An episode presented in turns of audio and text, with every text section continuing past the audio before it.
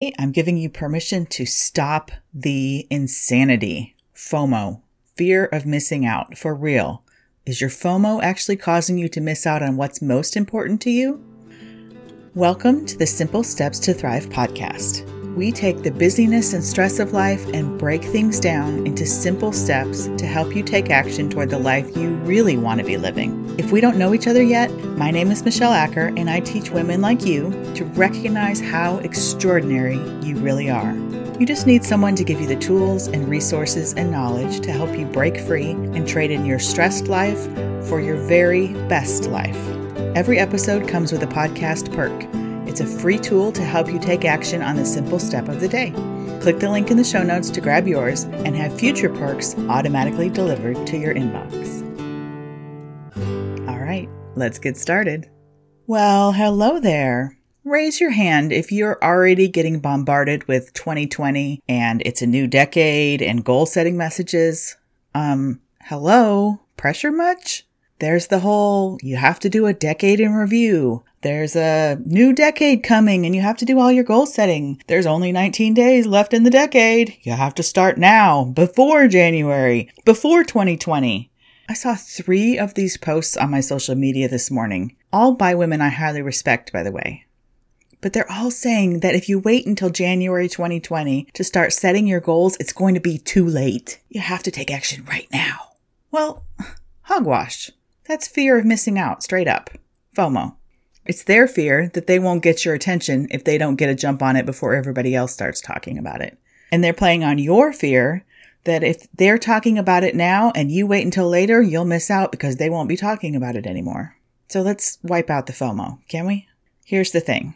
Today we are 12 days out from Christmas. It's time right now to celebrate Christmas. It's not January. It's not 2020. It's not even New Year's. It's Christmas.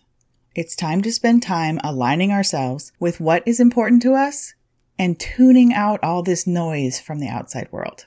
So today is a simple step to thrive and it's permission to stop the FOMO anxiety.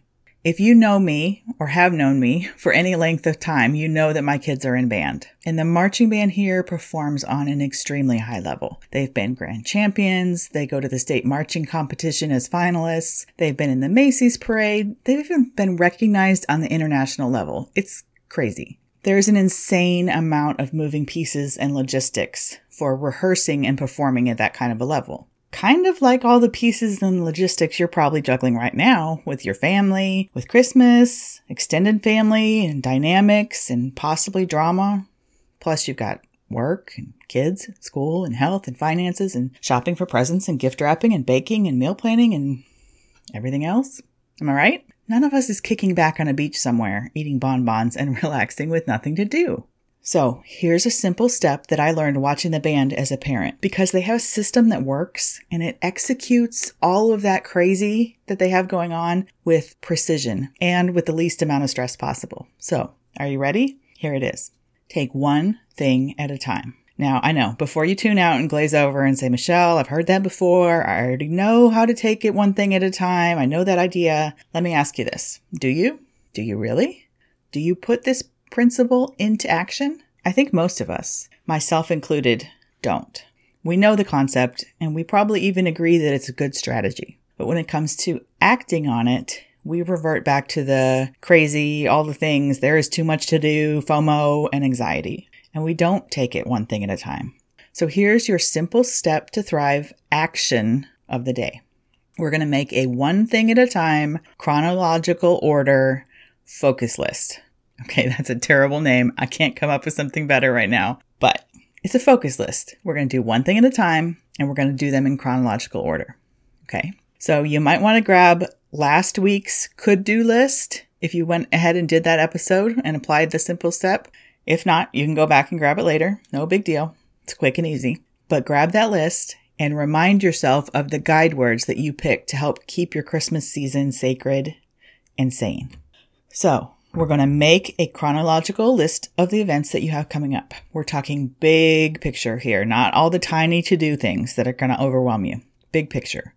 You can make it just for this week, or you can make it go all the way into January, or whatever length of time makes sense to you right now. It doesn't matter. It just needs to make sense to you. So mine looks like this. My kids have midterm exams next week. My house needs to get cleaned and prepped for all the people coming over. My brother and sister in law need to get picked up from the airport when they arrive. There's Christmas Eve and Christmas. There's a New Year's Eve party. There's a New Year's Day chill that I'm really looking forward to. There's January 2020 to figure out. Kids go back to school January 7th. And then 2019 review and 2020 planning. So if this were the band schedule and the parents all started asking and needing all kinds of details about what do we need to know and do for the planning for 2020, we would get a kind reminder to keep our focus on one thing at a time. The next thing. Just the next thing. Because the truth is, I don't really need to start working on January 2020 right now. Because what's important to me first is getting my kids through those midterm exams. Planning ahead is great and wise, and I'm usually all for it. Usually. Right up until the point where it starts distracting me and stealing my attention from what is right in front of me and from what is important to me. So, chronologically, 2020 planning is the farthest thing out. It definitely looks shinier and it looks way more fun than making sure my kids are studying and finishing well and getting enough sleep, blah, blah, blah. But it's not what matters most to me in this moment in time. And it's not going anywhere. It's still going to be here waiting for me to do in January. No sweat. I'm not going to be behind. It's okay. So grab your pen, download your podcast perk, and make your own one thing at a time, chronological order focus list. I have a real cute one. You can just print it out and fill in the blanks. It's your personal permission slip to stop the FOMO. Stop the insanity. Be present to what matters most to you right now. Hey, thanks for listening. If you enjoy these episodes, would you do me a favor and leave a rating and review on iTunes or Podbean? It helps more people find the podcast and take their own simple steps to thrive. I appreciate when you help spread the word and share episodes you love on social media too. You're the best. This episode has been brought to you by Ecclesiastes 3, verses 10 and 11 in the ESV. I have seen the business that God has given to the children of man to be busy with. He has made everything beautiful in its time. See you next time.